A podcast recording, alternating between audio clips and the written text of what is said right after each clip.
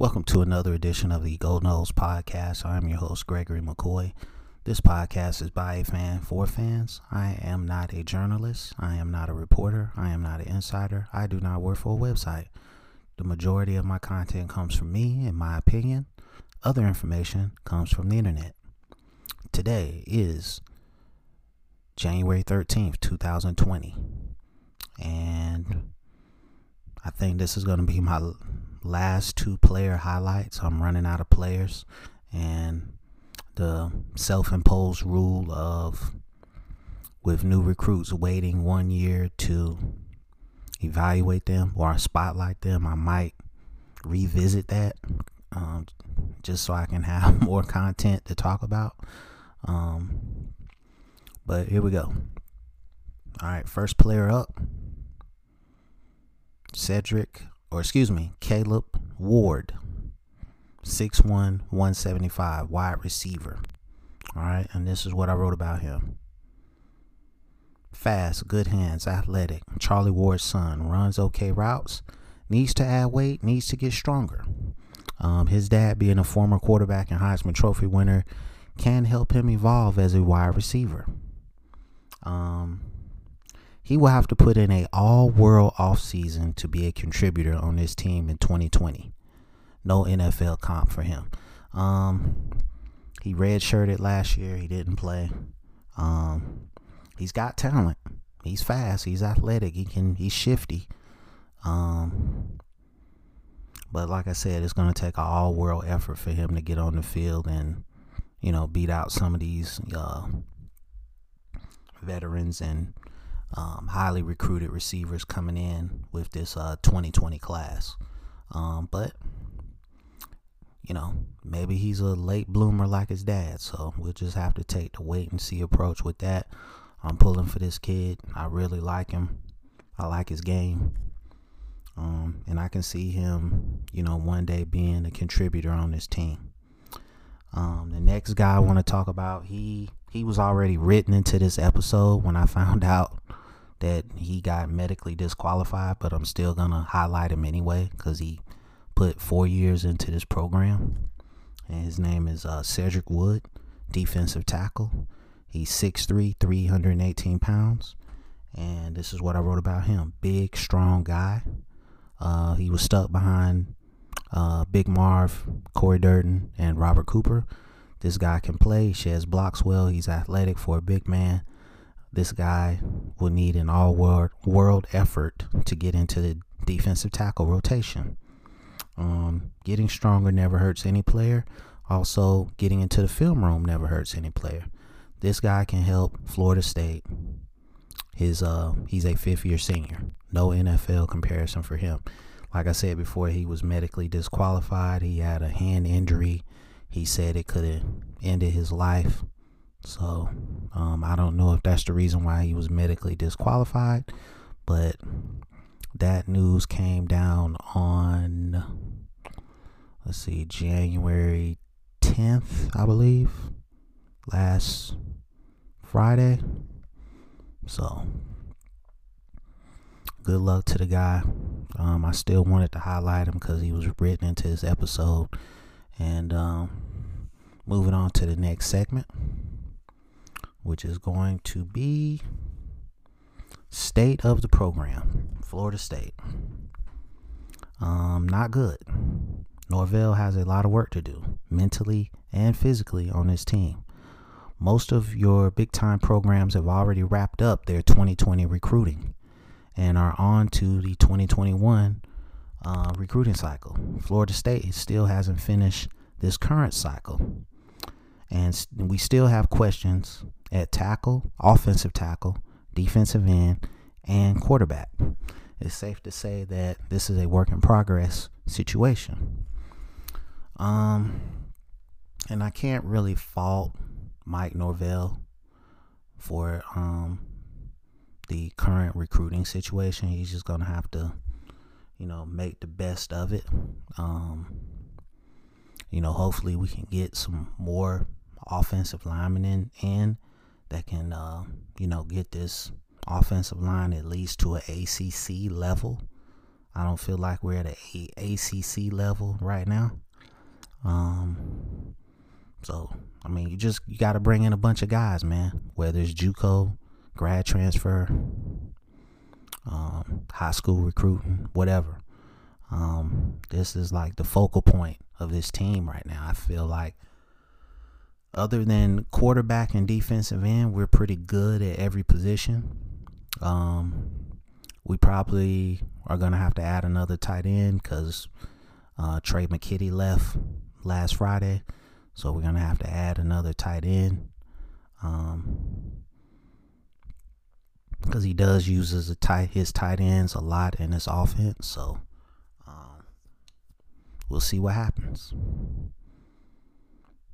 Moving on to the next segment, which is going to be who out of our three main rivals, Clemson, Florida, and Miami, who do we have the chance of ending the losing streak against first? All right. So Clemson, no, they're too far ahead, and Florida State is not closing the gap anytime soon. It will take years to catch them, not months. Florida Gators, maybe. If this staff can put a competent team on the field, beating Florida is de- uh, definitely a possibility. Okay, Miami, most definitely. I feel like if Blackman would have played in the game this past season, we probably beat Miami. I think old Willie Taggart wanted to lose that game. I think he wanted to get fired. I just I don't think he wanted to be at Florida State anymore. Um,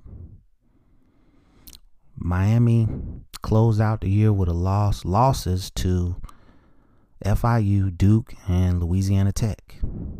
Um, we got a better coach. Um, so I think we can get two out of three next year. Uh, we can't go 0 3 for a third year in a row. We just can't do that. Um, we're not being Clemson, like I've already stated.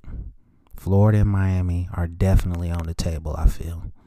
Um, we got to fix all. I keep saying this in like every podcast. We got to fix that offensive line. We cannot go into this next season, you know, with with below average offensive lineman. Um, so that's gonna do it for that set that segment. Let's move on to the next one, which is uh, about the running game. Who's gonna be our starter at running back? I'm hoping that we get Dewan Edwards, Dewan Edwards out of Georgia. I think Anthony Grant is coming back. Khalan Laborn and Jashaun Corbin are coming off surgery and may need more time to heal. Sheffield and Ward are unproven, but show glimpses of being, you know, serviceable running backs in the Sun Bowl. Adding a JUCO here would help Florida State a lot. And if I'm guessing, uh, Laborn might be the guy if healthy, with Grant and Corbin being the top contributors. If Sheffield and Ward step it up big time, uh, Norvell should give them a look. All right, so you got some running backs on this roster, but my only question is who who's gonna be the go-to guy? That's what we need to know. Who's gonna be the go-to guy?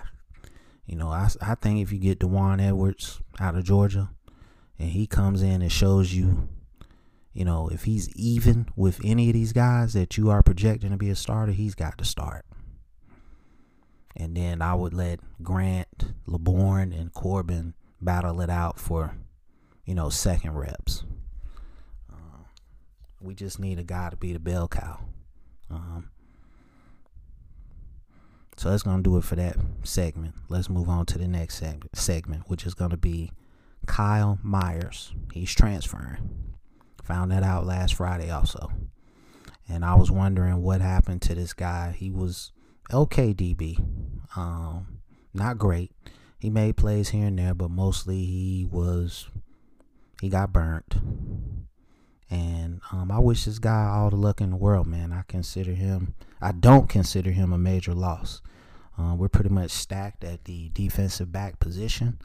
Um, I just thought he was worth mentioning because he had put basically uh, three years into this program. And, you know, anytime a guy or kid, whatever you want to call him, puts that kind of time into Florida State, he, he's he's worth the mention.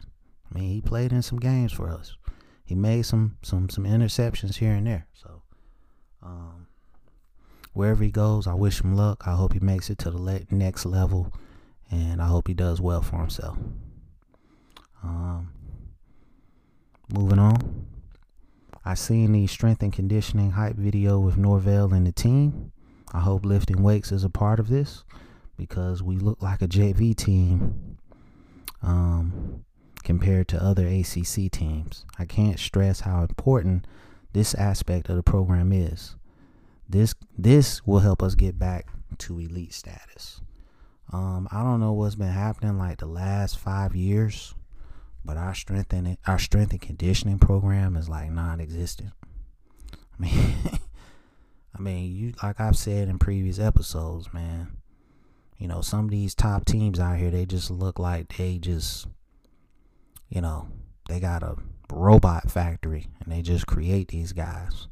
Like they make these guys on video games or something.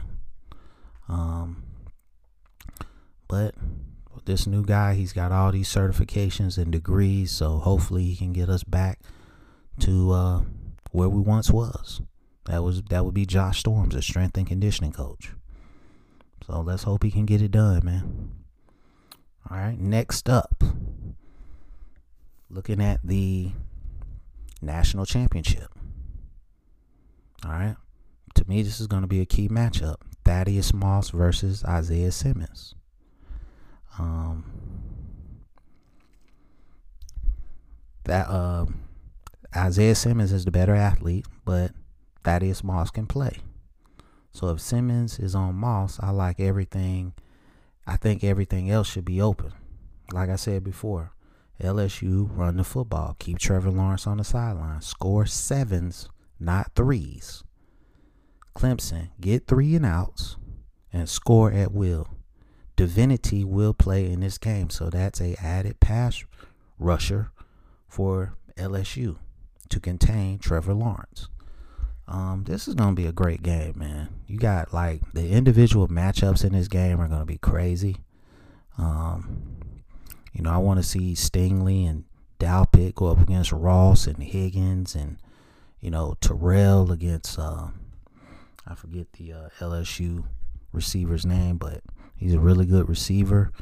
And it's just going to be a great game, man. You got NFL talent all over this field, man. It's going to be a really great game. All right, next, I wanted to talk about the honeymoon phase with Mike Norvell. Everybody's in love with Norvell at the moment. He's put together a great staff, quotation marks. Remember two years ago? They and you was saying the same thing about Willie and his staff. Um, questions: Who's who's gonna be Florida State's cornerback? Qu- quarterback? Who's your offensive tackles gonna be? Who's your running back gonna be? Um, now Florida State needs another tight end. Where did we find him at?